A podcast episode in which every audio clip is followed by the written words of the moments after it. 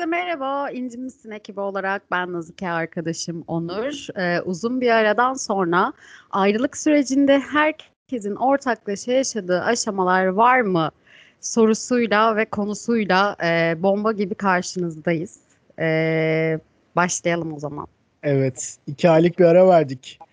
Ee, bizim izleyicilerimiz de, dinleyicilerimiz de belki bu arayı neden verdiğimizi merak ediyordur. Sanmıyorum merak edeceklerini ama ee, neden verdik onunla ilgili kısa bir şey söyleyebilirim ben de. İkimiz de aslında bu konuşmayı e, yapma konusunda hazırlıklı değildik pek. O yüzden iki ay boyunca birazcık olgunlaşmayı bekledik sanki diye düşünüyorum. Şu an hazırız. Sanki biraz deneyim kazanmak istedik. evet bir ilişki bitirip ilişki başlattık. Bu sayede yeteri kadar tecrübeyi kazandığımızı düşünüyoruz. Hem ilk e, podcast'imizde konuştuğumuz e, bağlanma stilleriyle hem de bugün konuşacağımız ayrılık sonrası süreçle e, ikisini harmanlayarak da bir sohbet etmeyi düşünüyoruz birlikte. Umarım zevk alırsınız bu süreçten. İyi dinlemeler diliyorum herkese. Depresyondayım, unutuldum, aldatıldım. Söz sende. Evet ayrılık sürecinde aynı aşamalardan geçiyoruz Onur. Ee, bunun süresi kişiye göre değişebiliyor. İşte hangi aşamalardan geçiyoruz, ee, kim daha çabuk atlatıyor, kim daha yavaş, kim daha sancılı. Ee, bunlardan bahsedeceğiz. Ee, bu yaz sürecini ayrılık sürecinden sonra yaşadığımız yaz süreci aslında e, sevdiğimiz biri kaybettiğimizde yaşadığımız yaz süreciyle aynı. E, çünkü ayrılık da aslında bir kayıp. Ve ilk aşaması inkar diyorum. Evet. Ayrılık da sevdaya Ve dahil ama ilk... sanırım değil mi Nazike? yani yani nasıl ayrıldığına bağlı gibi geliyor bana evet. biraz. Çünkü o inkar duygusunda şunu söylüyorsun direkt. Biz bu hale düşecek çift miydik?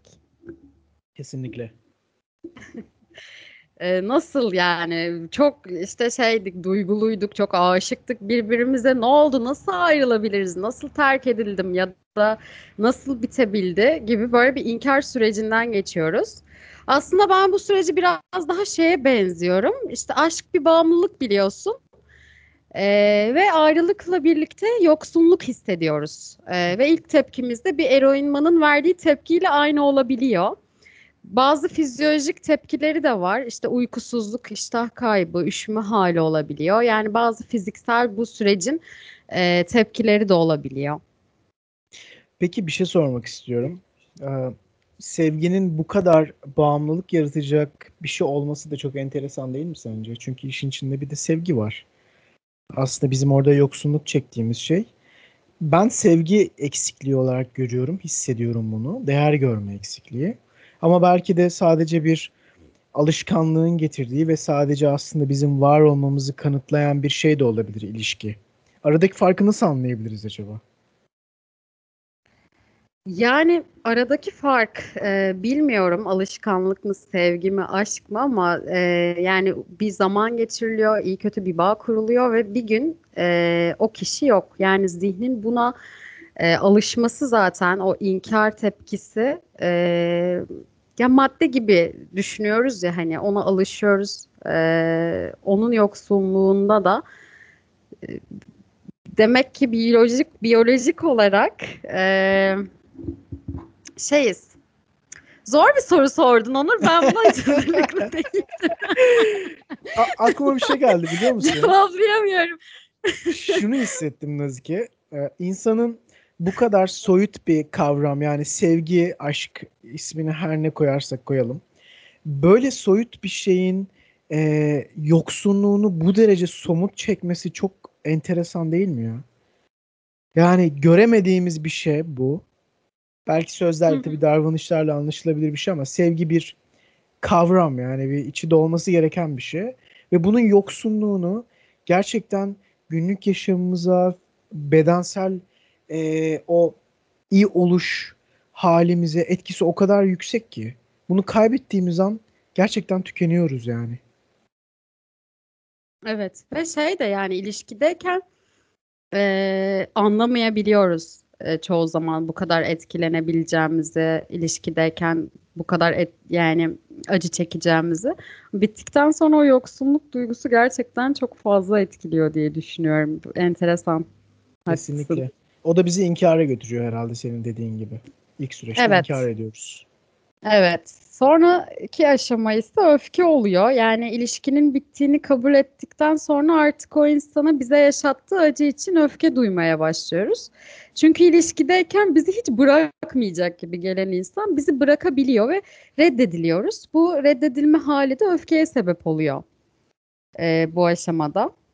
Çünkü bizi bırakmayacaklarını hı. söylüyorlar. Nazike söz veriyorlar. Evet. Yani biz de buna inanıyoruz. Nasıl ya? Nasıl yani? Şimdi ne oldu? Neden? Neye Neden sorusu.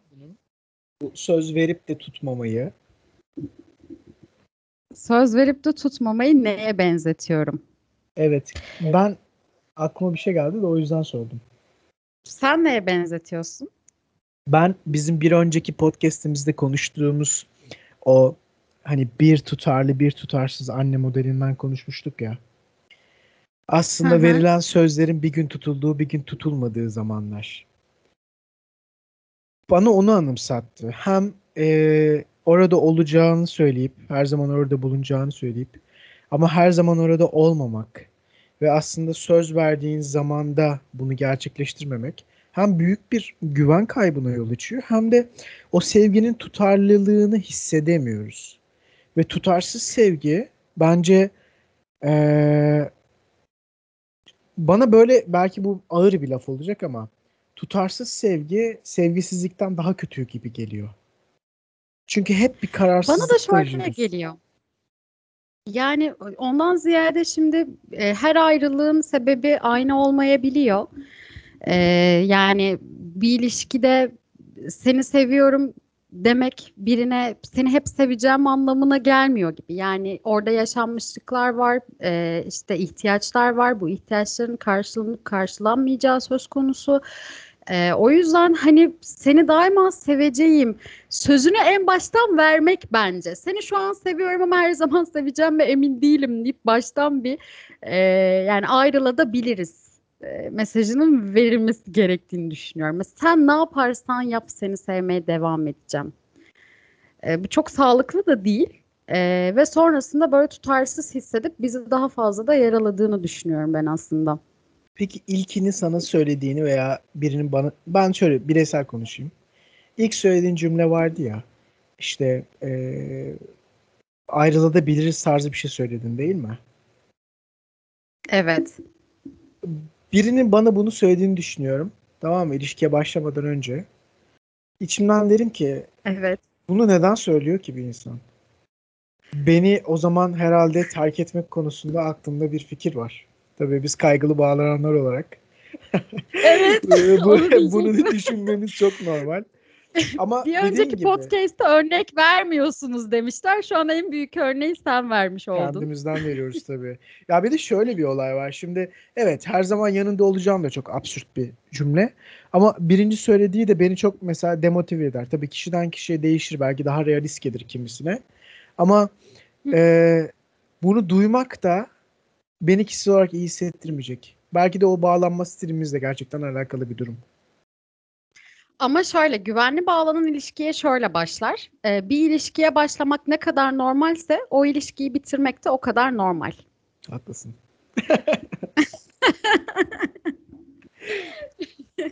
Bir de bu aşama öfke aşamasında şöyle bir şey oluyor Onur.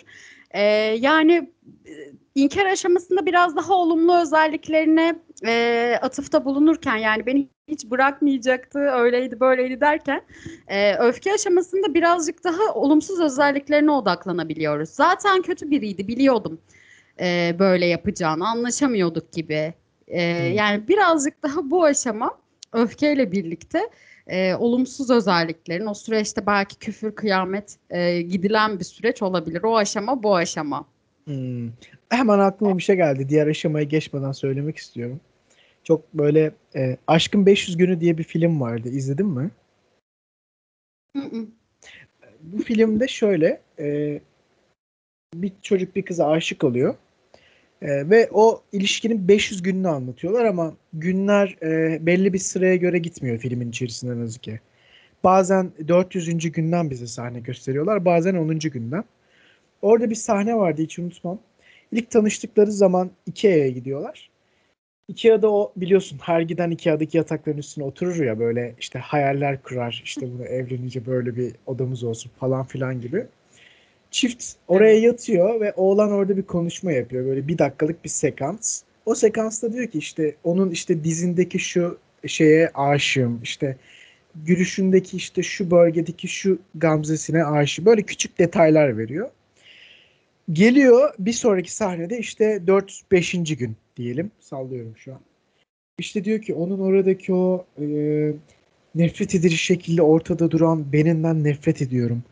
İşte bilmem şuradaki şeyinden nefret ediyorum. 10. günde sevdiğinden insan 450. günde gerçekten nefret edebilir. Ama bu nefret ne kadar e, candan, ne kadar suni bir nefret bunu bilemiyoruz tabi. Ama sanırım senin bahsettiğin ikinci aşama tam da bu çocuğun yaşadığı aşamaydı diye hissettim şu an.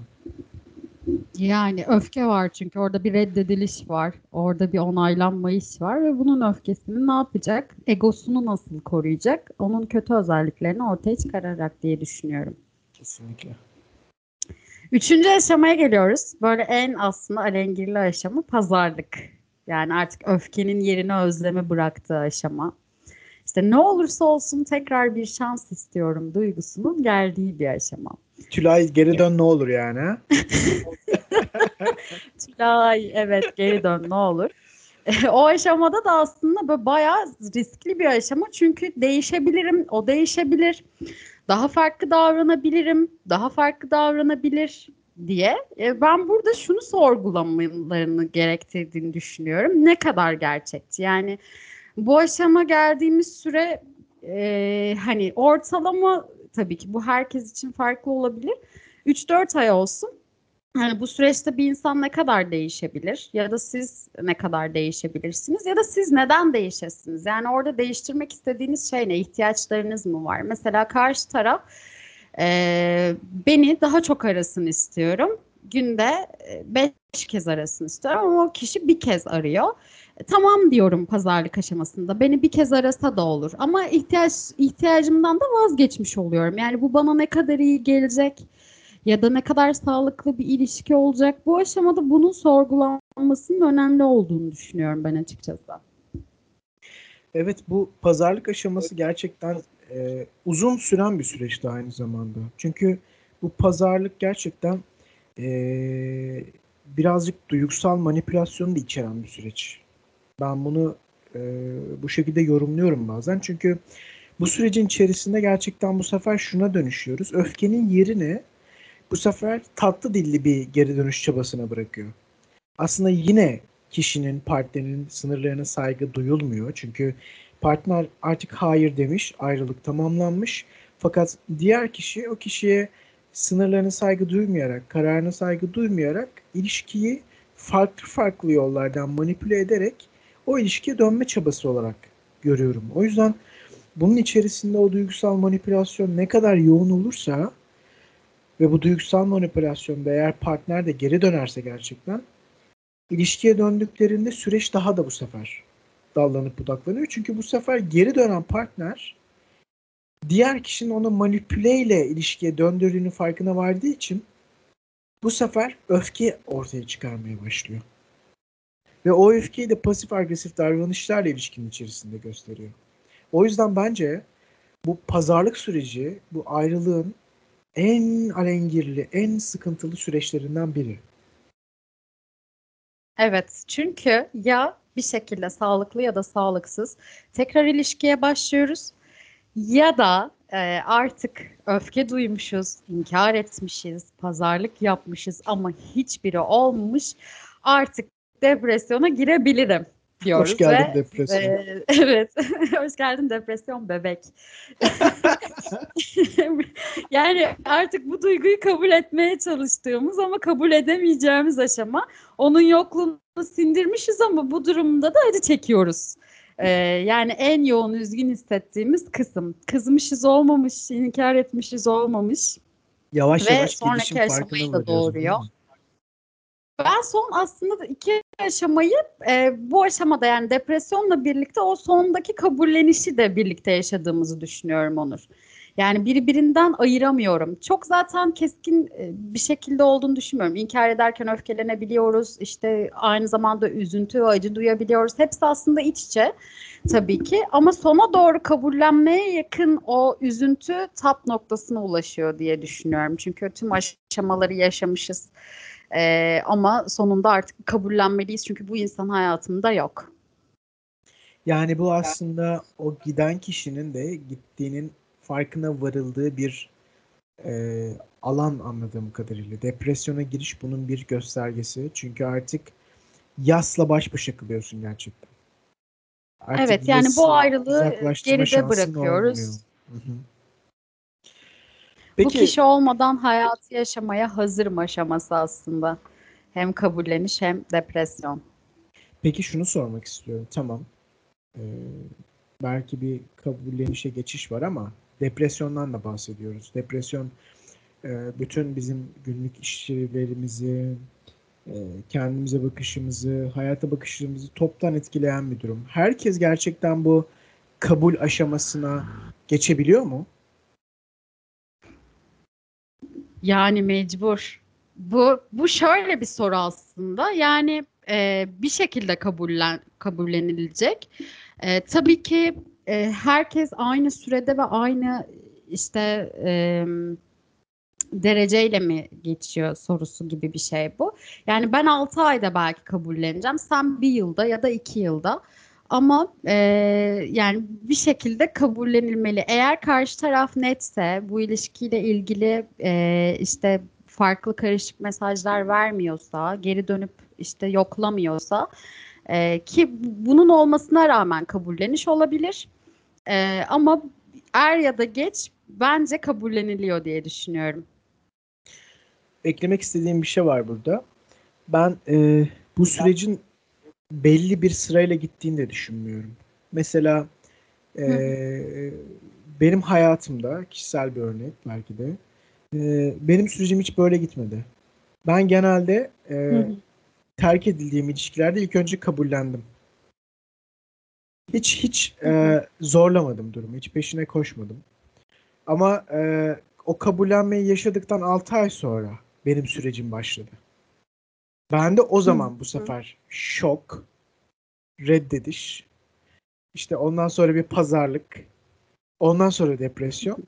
Ondan sonra yani bende kabulle başlayıp kabulle biten bir süreç oldu mesela benimki. Ben seninle ilgili şöyle düşünüyorum. Biraz bu ayrılıktan sonraki aşamaları atlatma şeklimizi kadın ve erkek olarak biraz eee, farklı buluyorum. Bu noktaya geleceğim. Bu süreçle ilgili ben de şöyle deneyimliyorum mesela. Hani diyoruz ya birkaç ay işte öfke duyacağım, inkar edeceğim sonra pazarlık. Ben şey yapıyorum işte bir ay içerisinde öfkeleniyorum, inkar ediyorum, pazarlık yapıyorum. Depresyon yaşıyorum, kabul ediyorum. Sonra hop tekrar işte bir anda öfkelenebiliyorum, inkar edebiliyorum. Yani 6 ay süresince bu kısır döngünün içerisindeyim sürekli. Kabullendim derken aslında özlüyorum, pazarlık yapıyorum. Sonrasında tekrar öfkelenebiliyorum, inkar edebiliyorum.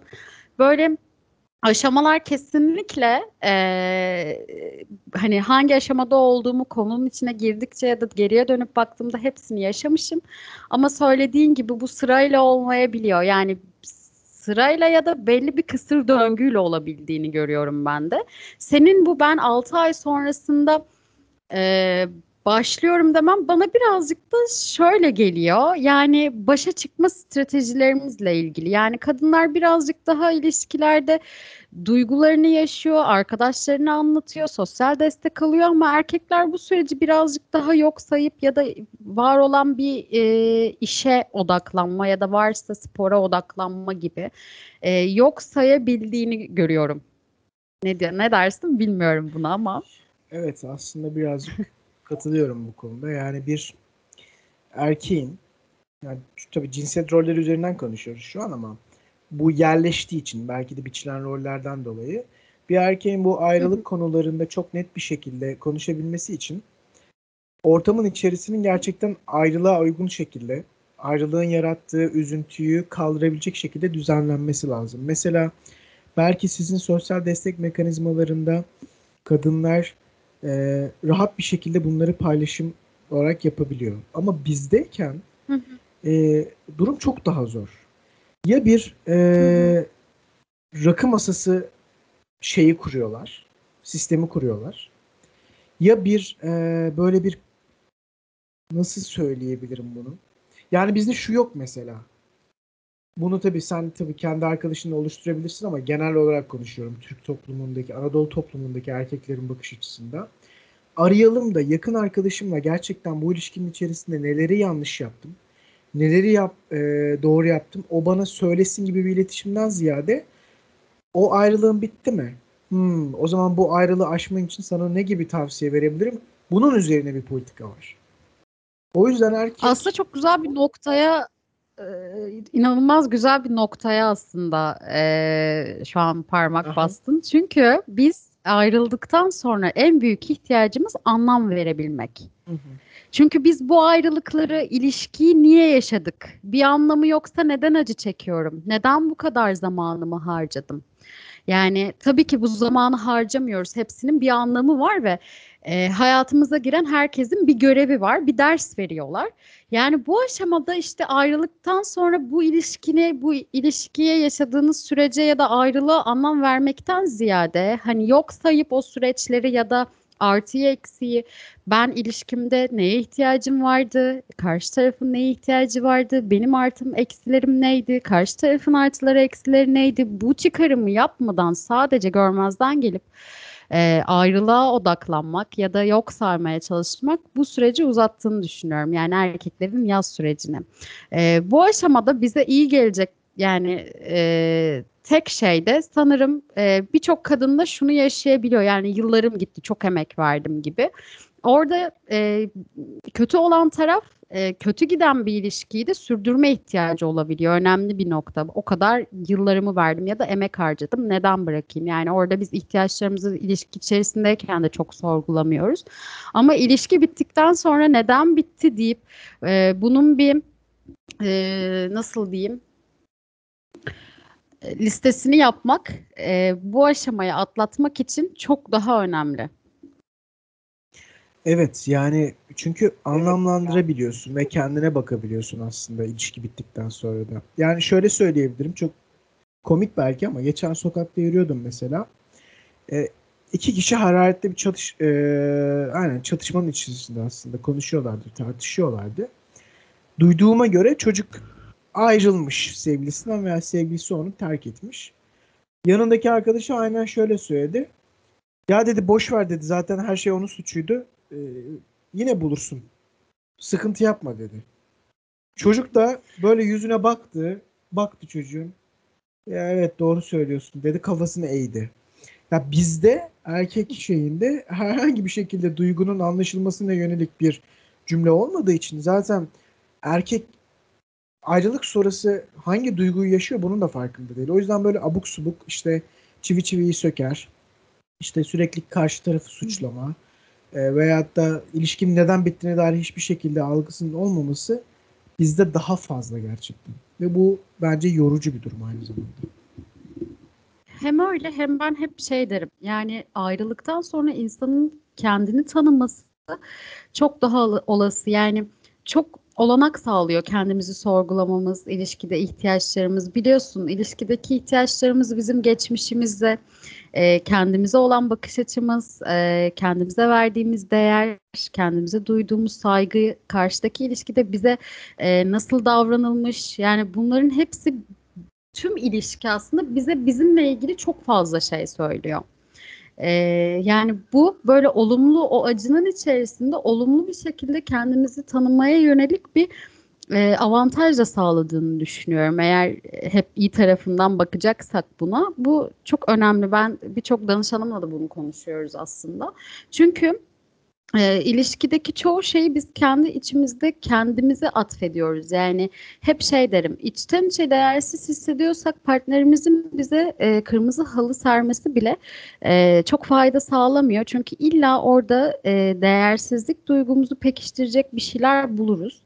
E, yani bu tabii ki ayrılığın sebebine göre de değişebilir. Ee, ama o süreçte dediğim gibi hem ihtiyaçlarımız bize bizimle ilgili çok şey söylüyor, ayrılığın sebebi çok şey söylüyor, ayrılıkta göremediğimiz çünkü duygunun içerisindeyken yaptığımız hataları hissettiğimiz şeylere odaklanamadığımız için o hafifleyince biraz daha objektif bakıp aslında e, neler olduğunu görebiliyoruz diye de düşünüyorum. Evet katılıyorum gerçekten bu konuya. Bir de Birazcık şöyle bir şey var Umur. Yası atıp evet. öyle bakmak gerekiyor sanırım geçmişe. Evet. Yapılan araştırmalara göre e, başlayan onun ilişkiden yedisi ilk bir yıl içinde bitiyormuş. Yani bizim bir aşkta tutulma evrimiz var. Ee, ilk bir yılda bu pik yapıyor. Yani işte bu görüşme sıklığına, yaşanan cinselliğe göre de. Ee, yani tutulma süreci birazcık daha o beni prenses peri sanıyor kısmı. Bütün olumsuzlukların göz ardı edildiği, değişilebileceği düşüncesiyle e, ilk bir yıl çok güzel bir ilişki yaşanıyor ama birinci yılında o pik evresi geç, tutulma evresi geçtikten sonra biraz daha gerçeklerle yüzleşip o tutulma evresinde verdiğimiz birbirimizi çok seveceğiz. İşte o Ikea'da kurulan hayaller yıkılabiliyor. Biraz daha gerçekçi bakabiliyormuşuz ilişkiye diyorlar. Yapılan araştırmalar öyle diyor. Ee, sen böyle söyleyince aklıma şey geldi. Bir başka bir araştırma geldi. Ee, insanlar ilk girdikleri işlerden yüzde 70'i 6 ay içerisinde istifa ediyormuş. Yani ist pardon istifaların yüzde 60-70'i ilk 6 ayda oluyormuş. Şöyle hissettim. E, aşk ilişkisini iş ilişkisine benzettim. Bir oryantasyon süreci oluyor. O oryantasyon sürecinde e, bu ilişkiyi kaldırıp kaldıramayacağını insan ölçüyor. Ve bununla ilgili bir süreci yönetemeyeceğini anladığında işinden de ilişkisinden de istifa ediyor aslında bir nevi. Ve bu gerçekten evet. e, senin bahsettiğin dinamiklere göre çok fark ediyor. Yaşanılan cinsellik, e, kişinin gerçekten ne kadar şeffaf olduğu, sevgisini nasıl gösterdiği çok, o kadar çok fazla dinamik var ki gerçekten bu işin içinde. Hı hı. Kesinlikle. Ve şey de bu süreçte ayrılık sürecinde şu da önemli. Ayrılığı başlatan taraf bu aşamaları daha erken atlatabiliyormuş. Yani şöyle e, ben e, ilişkim içerisinde artık ayrılığı düşünüyorum ama karşı tarafa da bunu çaktırmıyorum. Ben kendimce e, inkar öfke aşamasını yaşayabiliyorum içimde. Ayrılırsak nasıl olur diye kendimi bazı süreçlerden geçiriyorum. E, belli bir süreci ilişki içindeyken çok yara almadan hallediyorum ama karşı tarafın bundan, sizin bunu düşündüğünden çok haberi yok. E, böyle olunca terk edilen taraf için bu süreç ve şok e, olma derecesi artıyor. Yani terk edilen her zaman birazcık daha bu süreçleri yoğun ve e, yavaş atlatabildiğini söylüyorlar. Çünkü kendi kontrol dışında bir şey oluyor aslında. Ve bu kadar kontrol ihtiyacımız varken, aşkta bu kadar kontrol edilemezken e, zaten bu kaçıngan bağlanma stilini daha iyi anlıyoruz sanırım. Peki bir şey sormak istiyorum. Ee, çok güzel bir şey söyledin. Şimdi ayrılan kişi zaten buna belki de kendini hazırlıyor. Şu da bana çok samimiyetsiz geliyor ama bunun herhangi bir tedavisi yok bence. İçinde bulunduğun ilişkide ayrılacağını bilerek bir ilişkiyi yürütmek ve e, psikolojik ve fizyolojik açıdan kendini buna hazırlamak bana da karşı tarafa birazcık e, bir nevi değer vermemek gibi geliyor. Anlatabiliyor muyum? Çünkü o noktada Kişi kendini hazırlıyor ayrılığa. E, kendi kafasında bunu realist bir çerçeveye oturuyor. Terk edilme tam da bu yüzden bu kadar bence yıkım yaratıyor karşı kişide. Çünkü istişare edilecek bir yön olduğu düşün, düşünülmüyor. Yani senin aslında ilişkinin içerisinde varoluşun terk edilmekle birlikte reddediliyor. Ama biz ne ayrılıklar Şöyle? Yani... Konuşarak da karşılıklı olarak bitirilen ilişkiler ilişkileri de biliyoruz aynı şekilde. Yani ilişkide bu açık olmamakla ilgili, sınır doğru sınırlar çizememekle de ilgili. Rahatsız olduğum bir şey varsa bu beni rahatsız ediyor ya da bu hani bu şekilde ilişki yürütmek bana iyi gelmiyor diye daha açık konuşmaktan ziyade hani bunun ayrılıkla e, bitebileceğini ve o süreçte bencil davranarak kendisini daha önce bu sürece hazırladığı konusunda haklısın. Çok yakın bir zamanda böyle bir e, arkadaşım geldi.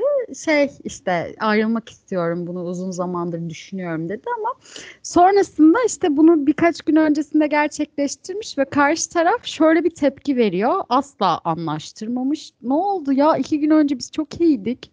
Bana sarılıyordun, beni öpüyordun nasıl oldu da bu kadar hani ne olmuş olabilir gibi o şok ve inkar anını aslında daha yoğun yaşamasına sebep olduğunu düşünüyorum. Aslında kendisine de söyledim. Hiç çaktırmamışsın. Hani gerçekten hiç çaktırmıyorlar yani. Personasını ee, mı da... koyuyor acaba ortaya Nazike? Nasıl? Diyorum personasını sanırım öne sürüyor. O da bizim diğer podcast'imizin konusu olsun bu arada. Evet. Maskeler. Maskeler. Evet. Evet, ayrılıkla da gölge taraflarımız sanırım o bencillik, e, o kendini düşünme hali, karşı tarafın varlığını yok saymak. Bu evet, onu arkadaşım kesin dinleyecek. Ona özellikle de söyleyeceğim. Ayıp ettin falan deyip şey yapıyormuşuz. Son olarak bağlanma stilleri önceki podcast'imizin de konusu olarak kaçınganlar sence nasıl bu sürece yanıt veriyor Onur? Bence bir kaçıngan e, terk edildiği zaman e, hani biz şey yap, e, hep derler ya ayı gördüğünüzde ölüye yatın. Bence bir kaçıngan terk edildiğinde tam da ölüye yatar. Sanki bu süreç hiç yaşanmamış, hiç bu ilişki var olmamış gibi, sanki ayrılığı kendi gerçekleştirmiş gibi çeker ve gider. Sesini de çıkarmaz. Yasını da kendi içerisinde, depresyonu da kendi içerisinde yaşar. Bana bir kaçıngan böyle yaparmış gibi geliyor. Sen ne düşünüyorsun? Ve bence de şöyle e, söylediklerine kesinlikle katılıyorum. Aynı zamanda da zaten onun bir tarafı hep bu ayrılığa hazır gibi geliyor. Evet. yani eğer yarın öbür gün biterse e, ben buna bir hazır olayım üzülmeyeyim gibi. Daha çünkü duvarları olan bir bağlanma stili olduğu için çok da böyle şaşırıp da e, etkileneceğini de düşünmüyorum ama kesinlikle sağlıksız başa çıktığını düşünüyorum. Yani konuşmadan, sosyal destek almadan ya da m, dikkatini yani kabul etmeden duygularını. Ben üzülmem ki dedin ya depresyonu yaşıyorlar içinde. Yaşıyorsalar bile evet kendileri bile bunu kabul etmediklerini e, düşünüyorum. Evet, evet kesinlikle yani. Kaygılılar da şöyle seversin. bir daha beni kimse sevmeyecek nasıl davranmalıydım? Hani kaygılı hep karşı tarafın hislerini çok umursar. Hani ben ne hissediyorum ilişkide ihtiyaçlarım nelerden ziyade onun ihtiyaçları neler? Acaba beni seviyor mu? Beni terk edecek mi? Ve korkulan olmuştur ve terk edilmiştir ya da o ilişki bitmiştir. Ben bir daha böyle bir ilişki yaşayamayacağım. Tüm sorun bendeydi gibi duyguları yaşıyorlar ve daha fazla takılıyorlar aslında. Gelecekteki ilişkilerine dair de çok genellemeler yapabiliyor diye düşünüyorum kaygılı bağlananlar. Ama e, yeni bir flört ya da işte o süreçte tekrar birinin ona ilgi göstermesi. Çünkü kaygılı bağlananlar çabuk aslında bağlanan e, türde bağlanma stili. Hani itici bir süreç olabiliyor onların bu süreçten çıkması için. Aa tamam ya bak ben yine ilgi görüyorum birinden. Ben sana sürpriz bir şey de söyleyeyim. Bence bir kaygılı bağlanan kişinin kendinden ayrılacağını da sürekli düşündüğü için e, partner bitirmeden kendisi o kaygıyı sonlandırmak için ilişkiyi sabote ederek kendisi bitiriyor. Kendini gerçekleştiren kehanet diyorsun. Aynen öyle, aynen öyle. Peki bir şey sormak yani istiyorum. Kaygı... Buyur. Ş- e, şey dedin, merakımdan soruyorum bunu tamamen. Ee, bir kaygılı bağlanan aslında bağlanma stili arasında en çabuk bağlanan stillerden bir tanesi. Hı hı. Bir kaygılı bağlanan bu döngüden nasıl çıkacak peki? Yani nasıl kırabilir sence? Neye ihtiyacı var? Yeni bir flörte. peki yeni bir flört de aynı döngüye soktu diyelim. Bu örüntüyü nasıl kıracak bu kişi? Zaten kaygılı bağlananın öncelikle e, güvenli bağlanana denk gelene kadar e, bu döngüsü devam edecek. Biliyorsun kaygılar en çok kaçınganla birleşiyor. O döngü kaçıngandan sonra bir yerde dank edip artık ben ders almalıyım. Yani bu, bu tarz insanlarla yapamıyorum deyip daha güvenliğe kaydığında bu döngü kırılabilir gibi geliyor. Ya da körler sağırlar birbirine ağırlar diyorum. Ee, kaygılı kaçıngan işte biri yetecek, biri kaçacak, biri kovalayacak. Ee, bu şekilde ee, Değil bir mi? döngü de olabilir yani. İlk dediğin çok Ona razı mantıklı da geldi. olabilir. İlk Hı hı. dediğin çok mantıklı geldi. Bir bir güvenli bağlanan gelecek ve o kaygılı bağlananın tüm kaygılarını her kaygılandığında sakinleştirecek, regüle edecek ve onu gerçekten içinde bulunduğu ilişkinin güvenli bir ilişki olduğuna ikna edecek ki o kaygılı bağlanan da o endişelerini bir kenara birazcık bırakabilsin. Bunu hissettiği an Kesin. Sanırım o güvenli bağlanan da birazcık bir beyaz etli, beyaz etli diyorum ya. Abi kafam gerçekten Yani yemek, yemek de yedim neden böyle söylüyorum. Beyaz atlı prens gibi bir şey ama aslında öyle değil. Sadece gerçekten şunu da düşünebiliriz. Bir kaygılı dedin ya genelde kaçıngana gider.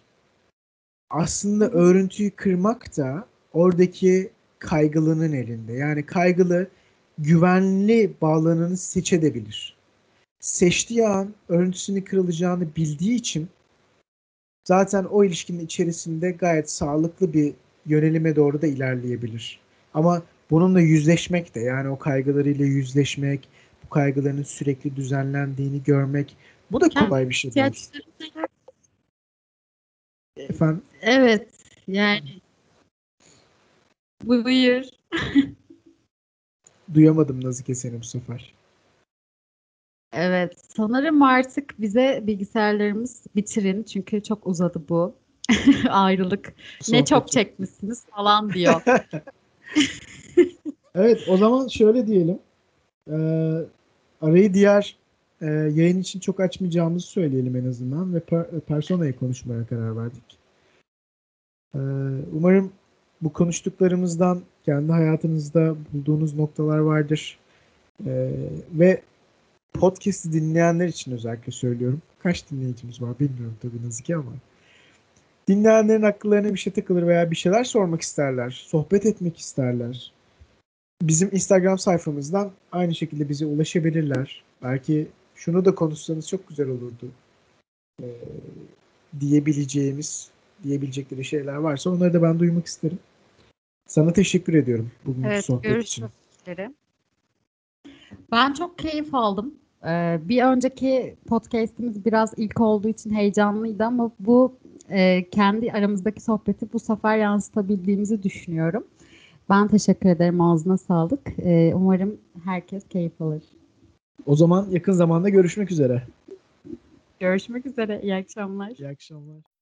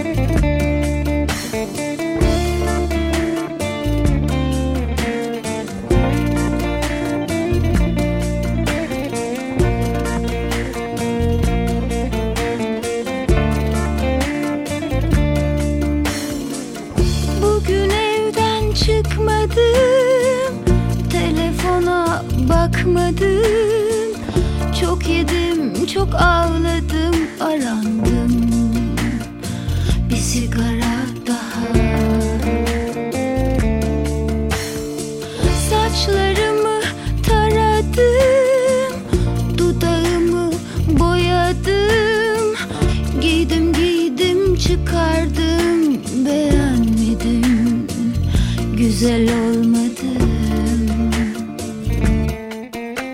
Depresyondayım Unutuldum Aldatıldım. Sevgilimden ayrıldım Çok yalnızım. Depresyondayım, unutuldum, aldatıldım. Sevgilimden ayrıldım, çok yalnızım. Kimseye kızamadım. Kimseye küsemedim Sonunda. Kendime küstüm Sonunda.